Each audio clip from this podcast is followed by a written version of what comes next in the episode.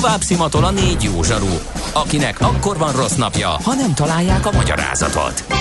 A francia kapcsolat a Wall Streetig vezet. Figyeljük a drótot, hogy lefüleljük a kábelt. Folytatódik a millás reggeli, a 90.9 Jazzy Rádió gazdasági mapetsója.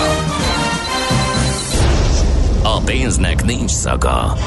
Mi mégis szimatot fogtunk. Nem ma, és nem mi találtuk fel a spanyol viaszt. Mesél a múlt. A millás reggeli történelmi visszatekintő rovata akkor, abból az időből, amikor pödört bajusz nélkül senki nem lehetett tőzsdeüzér. Érdekességek, évfordulók, események annó. Mesél a múlt. Így trédeltek dédapáink. Természetesen ez továbbra is a Millás reggel itt a 90.9 Jazzy Rádió, csak annyira szeretnénk már elindítani ezt a rovatot, hogy azonnal lenyomtuk a szignált. És ha már itt tartunk, akkor 06 30 20 10 909, ide lehet nekünk üzenni, de mesél a múlt rovatunk állandó, sőt fő szereplője Katona Csaba történész itt is van velünk. Szervusz, jó reggelt! És nem adtam neki hangot, úgyhogy teljesen itt, még egyszer, jó reggelt, szervusz! Jó reggelt, szervusztok, hallani? Na, itt most tökéletesen hallunk. 150 évvel ezelőtt hunyt el Flór Ferenc, akiről szerintem olyan nagyon sokan nem hallottak, vagy lehet, hogy mégis? Hát a nevét viselő kórház talán. talán. Igen. Uh-huh. Talán a kórházból. Ez szinte biztos, hogy így van. Tehát Flór Ferenc megint egy olyan sorsú ember, akinek azt gondolom, hogy egy roppant értékes életmű van a háta mögött maga a sorsa meglehetősen tragikusan alakult, és ugyanakkor valóban Flór Ferenc kórház általában ebben a szókapcsolatban sikerül vele találkozni. Próbáljuk meg felidézni az ő emlékét, annál is inkább, mert roppant elgondolkodtató az ő sorsa, hiszen elválik egymástól a személyes élete, illetve elválik egymástól a orvosi teljesítménye. Ez az orvosi teljesítmény pedig nem véletlen, mint hogy az sem, hogy ugye egy kórházat neveztek el róla.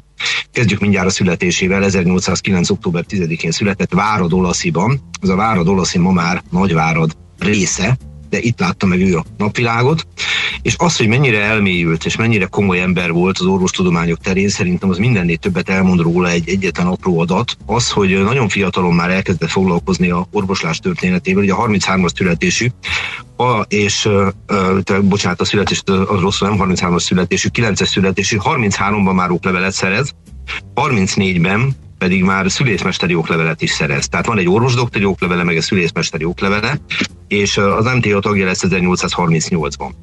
Ez akkoriban nem olyan szokatlan.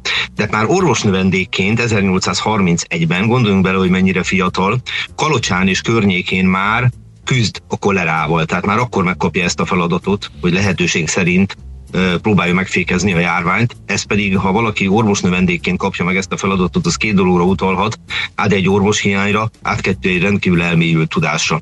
Ez a rendkívül elmélyült tudás, ez nála megvan, kiváló sebészről beszélünk egyébként, tehát miután megszerzi a végzettségét, az állatgyógyászat tanszéken lesz gyakorlat, ugye ez ma már egészen furcsán hangzik, nem? Tehát, hogy a Igen, ahogy mondtad, ez hirtelen, igen, igen, megdöbbentően hangzik ma. Igen, de akkor nem. Tehát a szakosodás még kevésbé indult de természetesen ő nem állatorvos volt. A tehetsége az nagyon hamar napvilágra tört mindenki számára, és aztán Stáli Ignác mellé került, aki, ha lehet ilyet mondani, a korszak nem sztár sebészet, de az egyik legkiválóbb orvosa volt, ez talán inkább ez a helyes kifejezés. Gyakorlati sebészeti tanszék, ez a neve a tanszéknek, ahol ő dolgozni kezd.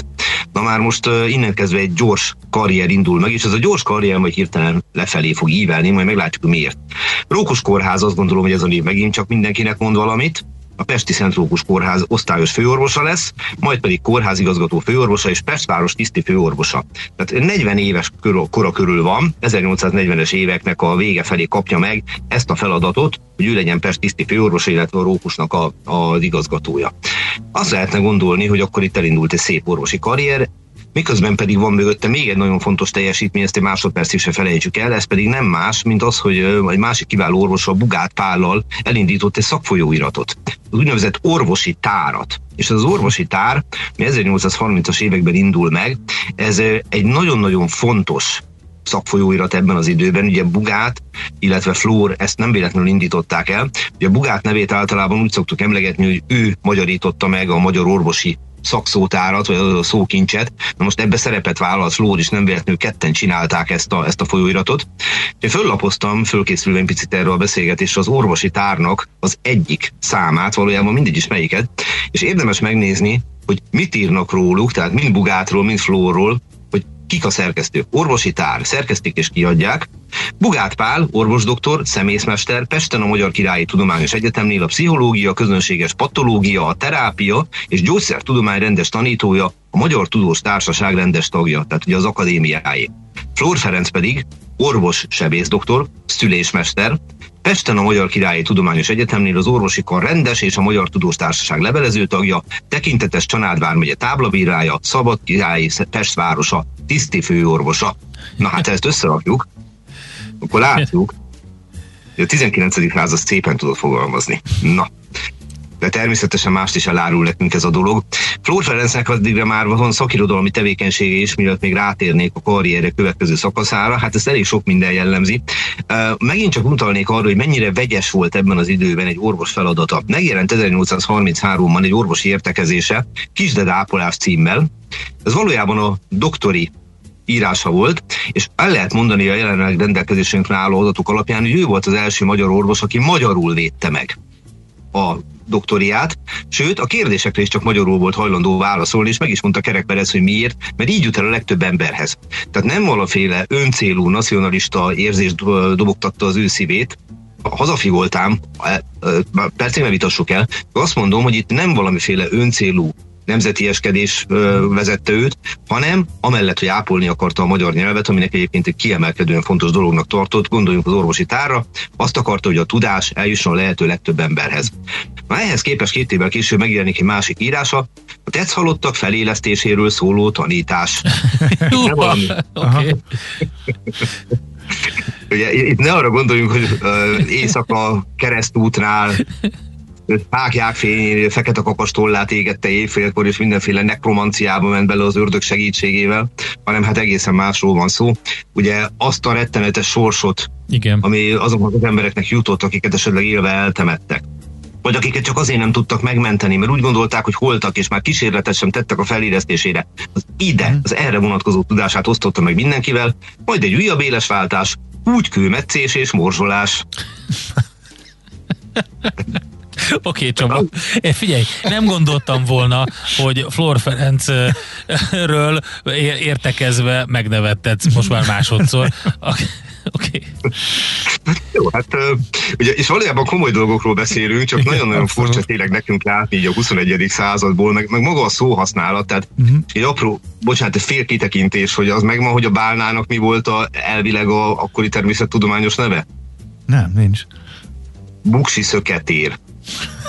Na jó. Próbáljuk meg elképzelni, amit olvasok a Moby Dicket, és fölkiált a habkapitány, hogy ott a buksi szöketér. Na, napozzunk, menjünk okay, itt a Ferenchez. Ennyi. Menjünk itt a Flór Ferenchez, mert ahogy említettem, ennek a kiváló embernek végül is nem teljesítette ki teljes egészében a karrierje, és ennek több oka volt. 1848-49-ben, ahogy említettem, neki fontos volt a hazája, pontosan tudta, hogy melyik oldalon van a helye, és a hadügyminisztériumban egészségügyi, osztály, egészségügyi osztályfőnök lett, őrnagy ezredtörzsorvosi rangban, és gyakorlatilag addig, amíg Görgei Artúr le nem váltotta őt, valamilyen oknál fogva nem szimpatizált vele, ennek nem tudjuk az okát, addig tisztességgel el is látta ezt a feladatát, és nagyon-nagyon fontos feladatokat hajtott végre ebben, a, ebben az időben. Ez gyakorlatilag azt jelentette, hogy a Magyar Honvédség katonai egészségügyét egy az egyben ő irányította, és ő építette ki. Felépítette a tábori kórházak rendszerét. Hát háborús időszakban gondoljunk meg annak, hogy micsoda fontos feladata van. A front és hátországi betegellátását, az újoncok orvosi ellenőrzését és a rokkantak utókezelését. És mivel nem volt elég gyógyszer és orvosi műszer Magyarországon, kísérletet tett arra, hogy akkor gyártsunk itthon. És megint csak nem valamiféle nacionalista hőzöngés, hogy magyar sebben magyar gyógyszer vagy valami hasonló, hanem az volt mögötte, hogy így tudok segíteni a katonáikon és a civileken, hogyha így gyártjuk, mert akkor egyszerűbb, mert akkor nem tudom, nem kell beszerezni, nincsenek ilyen problémák. Aztán azt gondolom, hogy piárosnak se volt utolsó, és az ötlete volt, hogy Kossuth Zsuzsannát, az országszerte népszerű Kossuth Lajos testvérét nevezzék ki országos főápolónőnek. Uh-huh. Minek következtében megnövekedett az önkéntes ápolónőknek a száma, uh-huh. mert ugye a Kossuth név vonzotta őket. Egy apróság még a forradalom előttről 1847-ben, tehát még előtte elsőként alkalmazott kloroformot a műtétek során Magyarországon, tehát nem a világon, hanem Magyarországon, és föl is jegyezte ő maga szépen, idézem, a bódulság tökéletes volt. Hát ez alatt is mást érteném ma már, azt hiszem. igen. De itt ugye arról van szó, hogy el, elaltotta a beteget. És ez a kiváló ember természetesen meg kellett, hogy szenvedje ennek az árát hogy ő itt részt vett. Hát Hajnau személyesen intézkedett arról, hogy körözzék, mert hogy nagyon nehezen viselte az ő tevékenységét. Fönn is maradt egyébként bármilyen meglepő, még egy leírás is, egy személyleírás is Hajnautól. Az, hogy hogyan próbálta meg ugye Flórt elfogadni. Az országos levéltárban található egyébként ma az irat, ami kifejezetten arról szól, hogy Flór Ferencet le kell vadászni, uh-huh. és akkor idézem a személy leírását. Kora 38-40 éves, családi állapota nős, vallása katolikus, nyelvismerete német-magyar latin, foglalkozása orvosdoktor, a Pesti Polgári Kórház volt igazgatója, legutóbb az egészségügyi osztály főnöke a Magyar Minisztériumban. Testalkata középmagas, kisé alacsony, arca kerek, arcszíne egészséges. Homloka alacsony, hajszíne szőke, szeme szürkéskék, szemöldök világosbarna, orra hosszúkás, szája rendes, oksora teljes, álla kerek, szakál, szürke bajusz, áll és oldalszakál. Különös ismertetőjelei, rövid nyak, kissé büszke, méltóság teljes járás. Ruházata, magyar. Képzeljük el a hatóságot, amint elindul, hogy hmm, meglehetősen büszke méltóság teljes járása van, hát, hogy is felett. Hát egyébként a viccesnek hat megint, de érdekes megfigyelés. Az akkori kriminalisztikában is már úgy látszik, hogy tudták azt, hogy egyébként a mozgása, a járása az ugyanolyan egyedi valakinek, mint amilyen az új lenyomata. Hát gondoljunk az ilyen nagyon fontos, hogy is mondjam, csak a alapvető szakmunkákra, mint a nézését, meg a járását, ugye? Tehát ami világosan mutat arra, hogy ezt nem lehet eltévedteni. hogy Stór Ferencet rákapcsoljam egy egészen másik kulturális közegre. No, sajnálatos módon meg kellett szenvednie a forradalom melletti kiállását.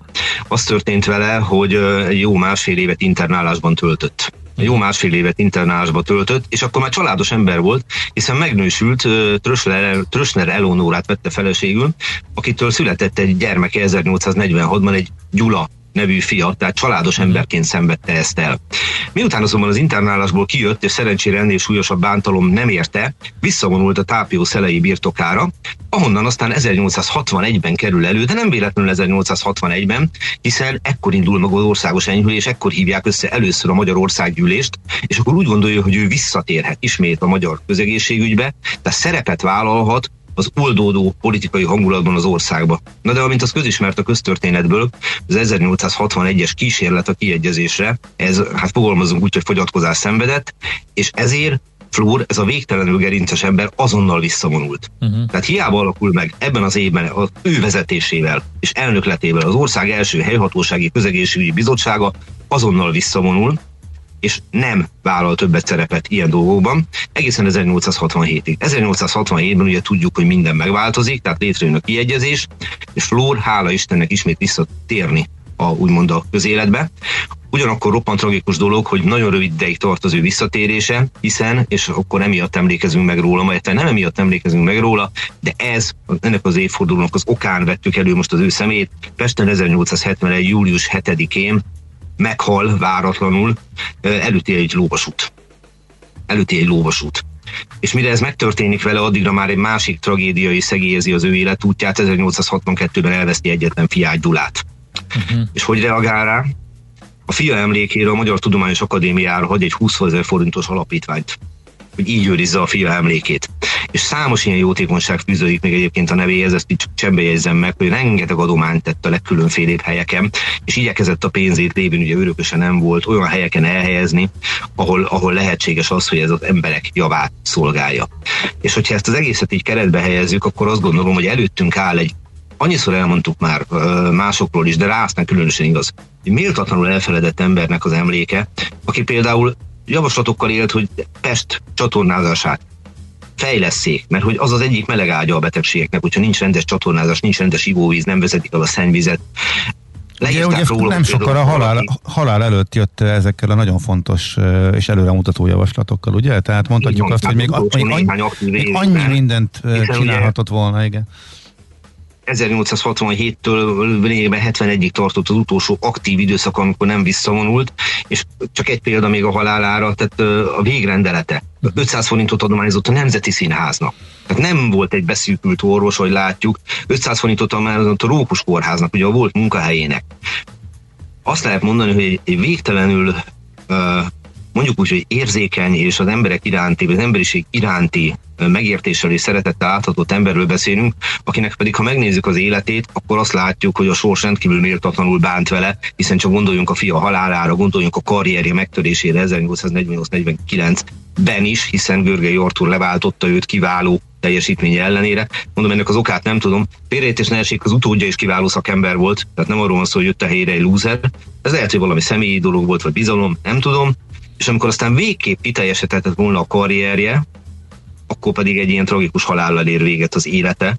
Egy olyan embernek, aki 61 és 67 között is alkothatott volna, de úgy ítélte meg, hogy 1848-49 emlékével a szívében és a bajtársai sorsára gondolva, amíg nem születik meg a kiegyezésű aktív közéleti szerepet nem vállal. És ha innen nézzük a dolgot, akkor azt kell mondanom, hogy valóban egy szívszorítóan fájdalmas életút van előttünk, és azért is nagyon örülök, hogy felvetettétek az ő személyét, mert innentől kezdve talán nem kórházként gondolunk rá, hanem emberként és szakemberként, de ebből legfontosabb számomra az ember. Mert látjuk, hogy igen. Van egy karakteres ember, aki sokrétű életművet hagyott maga után, emlékezzünk rá tisztelettel. Mindenképp. Mindenféleképpen. Nagyon szépen köszönjük, hogy hát ebben segítettél nekünk. És megmondom őszintén, róla. hogy én, én egy ilyen történelmi visszatekintésre számítottam, egy pár érdekességre számítottam, a boksi szökevényre nem számítottam. ne, ne, jó, én bocsánat, közben, közben rákerestem, de hát igen, úgy van egyébként, hogy külön, külön írva boksi szöketér. Így van, Így és van. E, e, hát sok minden másra sem, amit mondtál, úgyhogy újra egy szuper kitekintés volt. Köszönjük szépen, Csaba. Csaba, az egyszerű baleset volt, és arról nem tudunk többet, ugye? Tehát már, mint ez a lóvasutas. Nem. Még, még élve szállították be a, a kórházba, ha jól emlékszem, pont a Rókus kórházba, ami egykor a vezetése alatt volt. Uh-huh és itt vesztette életét. Följegyezték róla azt a sajátos dolgot, hogy amikor közlekedési baleset áldozatait kellett megmentenie, akkor különös érzékeny, még önmagához képest is különös érzékenységgel és figyelemmel viseltetett irántuk, és utólag írta valaki, hogy olyan volt, mintha előre látta volna a tragikus sorsát, én nem mondanám, hogy a jövőben látás képességével rendelkezett, főleg nem egy nagy tudású orvos, de azért elég sajátos dolog olvasni utólag ezt a feljegyzést róla. Uh-huh. Köszönjük szépen, okay. Csaba, további jó munkát neked, szép napot! Viszont kívánom, és egyébként, ha van hozzá kedvetek, egyszer elővehetjük a korabeli állat meg növényneveket, hát, mint témát. Jaj, feltét, feltétlenül, feltétlenül. Legyen így. Legyen Köszönjük így. Köszönöm szépen. szépen. Szervusz. Sziasztok. Katala Csaba történész mesélt Flor Ferencről, életéről, munkásságáról, és hát rengeteg érdekességet tett hozzá. Mesél a múlt robotunk hangzott. Kövesd a múlt gazdasági és tőzsdei eseményeit kedd reggelenként a Millás reggel. Tőzsdei és pénzügyi hírek a 90.9 jazz az Equilor befektetési ZRT szakértőjétől. Equilor, 30 éve a befektetések szakértője. Deák Dávid üzletkötő a vonalban, szervusz, jó reggelt kívánunk! Sziasztok, jó reggelt, üdvözlöm a hallgatókat! Mi történik a budapesti értéktősdén?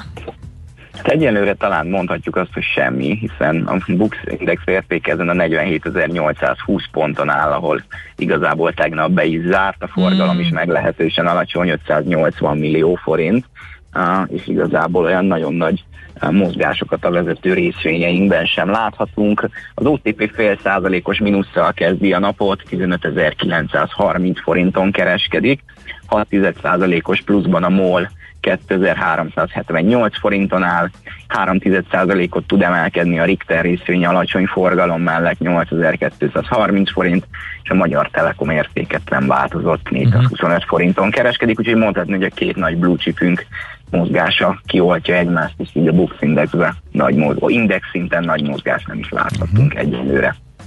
Igen, többi részvény? Gyakorlatilag a nemzetközi piacon is hasonló uh, mozgást láthatunk, mint, mint, mint itthon. A némi mínuszokat láthatunk egyébként a, a, a dél-európai tőzsdéken, a legrosszabbul ma a spanyol tőzsde teljesít fél százalékos mínuszban, de egy százalékos mínuszban a német DAX és a párizsi Kakaron is, és egyedül a londoni FUCI tud emelkedni 3 százalékos pluszban áll. Hát ez egyik sem nagy elmozdulás, akkor tényleg mindenki a amerikai inflációs adatra vár? Mm, illetve lehetséges, hogy azért délután elkezdik az amerikai nagy bankok a gyors jelentési szezont, ugye hagyományosan ők kezdik, ma kettő is lesz, ugye a JP Morgan és a Goldman Sachs is közzéteszi negyedéves gyors jelentését, úgyhogy lehet, hogy igazából itt az amerikai piacintás előtt ez némileg hoz azért valamiféle izgalmat a piacra, de valóban amúgy most, most, most elég, elég nyári kivárós uh-huh. hangulat van, nem csak itt van, hanem az egész, egész világ tőzsdén. A bankok beelőzték az alkoholt, emlékszem, hogy ott éveken keresztül az alkohol volt, az első fecske, ő volt az, aki hú, az alkohol, gyors jelentés, azzal indítunk, aztán most már néhány bank milyen gyorsan megcsinálja. De ahhoz képest, hogy július 12, július 13, elég hamar lezárják a fél évet, és összedobják a, az adataikat. Van, akinek meg másfél hónapra van szüksége, hogy pont ugyanezeket a fél éves vagy negyedéves eredményeket közölje. Érdekes. De a bankoknak sikerül ez a leggyorsabban, igen. Ők velük ja. kezdődik. Jó, eh, forintot mennyire mozgatták be tegnap, illetve most reggel? Forint eh, próbálkozik áttörni most lefele ezt a 355-ös szintet, egyenlőre sikertelenül valahogy onnan mindig visszapattanunk a, a, mind a, a, a tegnapi, mind a mai kereskedésbe ezt a mozgást. Láthatjuk most jelenleg egy euróért 355 forint 50 fillért, egy dollárért pedig 299,80 fillért kell fizetni a bankközi devizapiacon. A főbb keresztekben sem láthatunk nagy mozgást, ott valószínűleg a makroadatokra fognak várni a devizapiaci befektetők, euró-dollár kereszt most 1,1859, míg a font piacon láthatunk kisebb mozgásokat, a font dollár 1,3874, míg az eurofont 0,8547 most ebben a pillanatban. Uh-huh. Oké, okay. Dávid, nagyon szépen köszönjük, szép napot, jó munkát kívánok! Köszönjük, szép napot, sziasztok! Szia, szia! Deák Dávid, üzletkötő, mesélte el, hogy mi újság a tőzsdén, illetve hogy áll a forint. Tőzsdei és pénzügyi híreket hallottak a 90.9 jazz az Equilor befektetési ZRT szakértőjétől. Equilor, 30 éve a befektetések szakértője. A kultúra, befektetés önmagunkba, a hozam előrevívő gondolatok. Könyv, film, színház, kiállítás, műtárgy, zene. Ha a bankszámlád mellett a lelked és szürke állományod is építeni szeretnéd. Kultmogul. A millás reggeli műfajokon és zsánereken átívelő kulturális hozamgeneráló rovata következik. A rovat támogatója a Budapesti Metropolitán Egyetem, az Alkotó Egyetem. Végül is budapesti ingyenes, de tök jó programokra hívjuk föl a figyelmet. A Foton galériára mindenek előtt, amely egy nagyon nagy esemény, hogy egyáltalán megnyílt, ugyanis hát több mint egy évtizede várnak arra a fotóművészek, hogy legyen egy önálló kiállító helyük. A Magyar Fotóművészek Szövetsége a legjelentősebb fotográfiai egyesület Magyarországon és sok, sokan kaptak sok, sok művészeti díjat. 77-ben alapították, és működtetik jelenleg is a Fiatalok Fotóművészeti stúdióját, ez pedig a magyar fiatal fotográfusok legfontosabb szakmai szervezete, támogatják őket az alkotói tevékenység kibontakoztatásában, támogatások, szakmai fejlődés, stb. stb. A lényeg az, hogy a 56-ban e, alapított szövetségnek soha nem volt önálló galériája, és most ez összejött. 21-ben e, egészen pontosan néhány héttel ezelőtt a belvárosban, a Képíró utcában nyílt meg a Foton galéria, együttműködésben a Fiatal Képzőművészek stúdiója egyesülettel, és ez egy olyan szakmai műhely lesz, annak szányák, amely a párbeszédet helyezi az előtérbe a generációk és a műfajok között. Fölléphetnek, vagy kiállíthatnak a pályok elején járó és már jelentős életművel rendelkező fotóművészek és különböző fotográfus szakmai területeken dolgozó különböző alkotók, de nem csak ők, hát így jönnek kép, képbe a fiatal képzőművészek, mert a fénykép médiumát használó képzőművészek is. Szóval a Foton Galéria egyszerre próbál, vagy kíván szellemi műhely és közösségi kulturális szintér lenni, folyamatos programokat szerveznek, műhely munkákat, szakmélódásokat, kerekasztal beszélgetéseket. Egy biztos, hogy minden ingyenes. Ez most Na, ez nagyon érdekes. egy fontos bejelentés. Amit mondtál, hmm tök jó pofa, nézegetem itt a Fidelio hmm. cikkét, és három fotó is benne van benne, többek között Horváth Péter Tahitót falu Aha. 1977 Tahitót falu című képe, ami uh, pontosan ez már része a, a kiállításnak, ami most az igen, első kiállítás. Igen, igen, igen, igen, ez uh-huh. pontosan ugye a, a fiatalok fotóművészeti stúdiójának megalapításáról szóló kép. Szerintem az alapítók fiatalok vannak, fotóművészek vannak a képen, Igen. de egy nagyon klassz Igen. kép önmagában is. Ezen kívül én nagyon szeretem ezeket a fotókiállításokat, mert mert teljesen más szempontból érdekesek, mint mondjuk a festmények mert egyrészt ilyen kordokumentumok, nem csak ugye, mint alkotás érdekes ránézni egy ilyenre, hanem, hanem találgathatod azt, hogy mi történik pont. Ott van ez a Szerencsés János fotó, Medence című fotója. Ezen gondolkodtam, hogy ez a Margit szigeten van, vagy a, vagy a Városligetben. Mert nekem a kettő, tehát nekem valami, én, én szerintem ez Szerintem ez lehet, hogy a Városliget. Csak azon gondolkodom, hogy hol van ilyen szökőkútszerűség a, a Városligetben, vagy ez a kis, kis Aha de valamelyik a kettő közül szerintem, de aztán lehet, hogy teljesen tévedek. Minden esetre ugye a kép alapján én, ugye itt nincsen dátum, 80-as évek legeleje, 70-es évek vége. Igen, ez az az időszak, mert hogy ez a, a galéria első csoportos kiállításáról származik, ez a kettő, amit említettél, Szinopszis névre hallgat a kiállítás, és azért is említjük most, mert június végén nyílt, de július 24-ig július 24-ig tart, tehát már csak 10 napig van, és ez kimondottan az első évtizedéből válogat, válogat a fiatal fotóművészeti akkor... stúdiónak, tehát az ugye a 70-es évek vége, 80-as évek elejé. De tök jó lenne tudni mondta, például, igen. hogy ez hol készült, mert engem az, az is érdekel ebbe. Viszont ami alatta van, a, és az aláírt fotó is ráadásul, tehát Kerekes Gábor, május 1 Budapest 1984, hát ez zseniális ez a kép ugye van ez a mozdulatlan autós blokkot lent, de a tömeg egyébként pedig mozog, tehát egy hosszan exponált fotóról van szó, ami teljesen jól mutatja be ennek a felvonulásnak a, a részleteit május 1 felvonásnak, de szerintem nagyon jól néz ki. Uh-huh.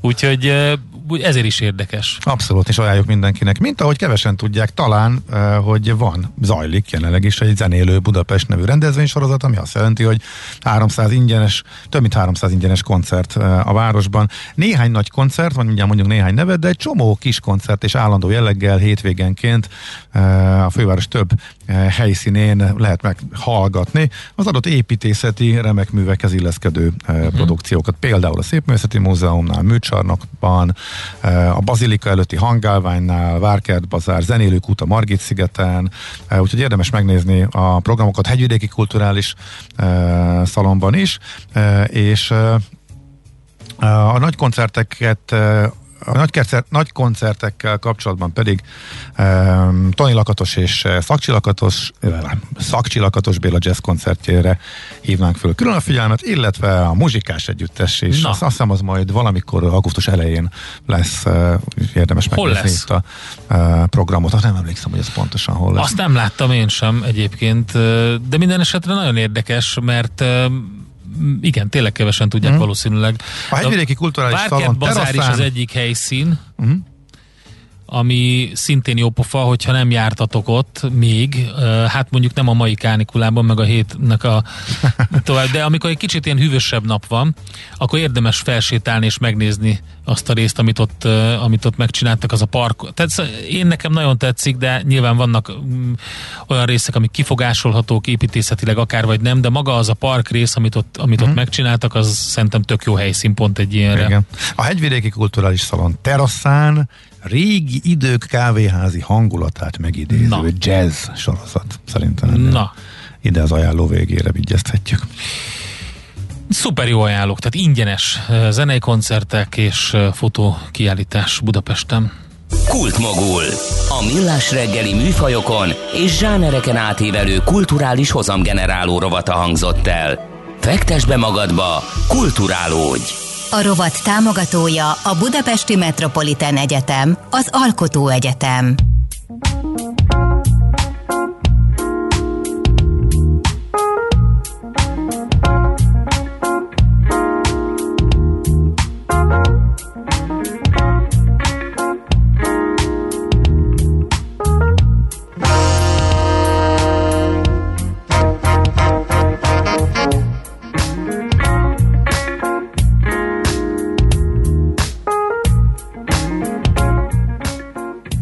És az utolsó zene alatt akkor elköszönünk, illetve még néhány hallgatói észrevételre visszatérünk. Hát eh, kifelejtettem eh, Tina üzenetét a Blaha környékéről, úgy tűnik minden nap arra közlekedik, de talán most is fontos info, hogy sokkal jobb a helyzet.